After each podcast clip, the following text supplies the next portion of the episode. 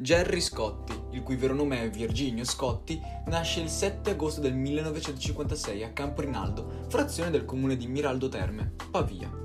Figlio di una casalinga e di un operaio impiegato alle rotative del Corriere della Sera. Cresciuto a Milano frequenta il liceo classico e l'università studiando giurisprudenza. Nel frattempo si avvicina al mondo della radio lavorando prima a Radio Interland Milano 2 e successivamente a Nova Radio, quindi passa a fine anni 70 a Radio Milano International, dove corre le rubriche Il Mercatino delle Pulci e Il Puntaspilli, prima di guidare la trasmissione La Mezz'ora del Fagiano.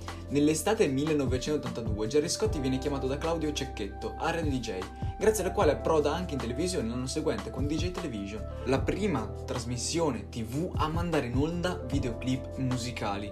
Nel 1985 prende parte a Zodiaco e a Video Match, versione estiva di DJ Television, mentre nel 1986 è al Festival Bar, non come conduttore, ma come cantante. Dopo aver presentato Candy Camera e DJ Beach nell'autunno del 1987 è alla guida di Smile, programma che gli regala un notevole successo. Quindi conduce Candy Camera Show e torna al Festival Bar, questa volta in veste di presentatore.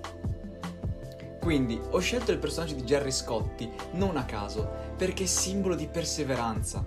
In pochi sanno che per i primi anni della sua carriera gli venivano sempre promessi contratti con un maggiore introito. Gli dicevano sempre: Vedrai che nel prossimo ti pagheremo di più. Era una ruota che girava, lavorava, guadagnava poco, gli veniva offerto un altro contratto con la promessa che il prossimo sarebbe stato più cospicuo e continuava così. Un circolo vizioso.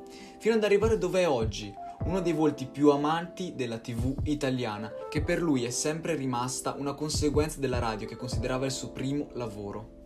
Detto ciò, per concludere questo video vi lascio una sua citazione che testimonia la sua perseveranza e quanto credeva e crede nei suoi obiettivi. Per molti anni non ho tirato su granché. A ogni contratto mi dicevano la prossima volta ti daremo di più. Con i primi guadagni veri ho comprato una casa, poi, con il tempo, ho regalato una casa ai miei genitori. Forse è ancora oggi la cosa più importante che ho fatto nella mia vita.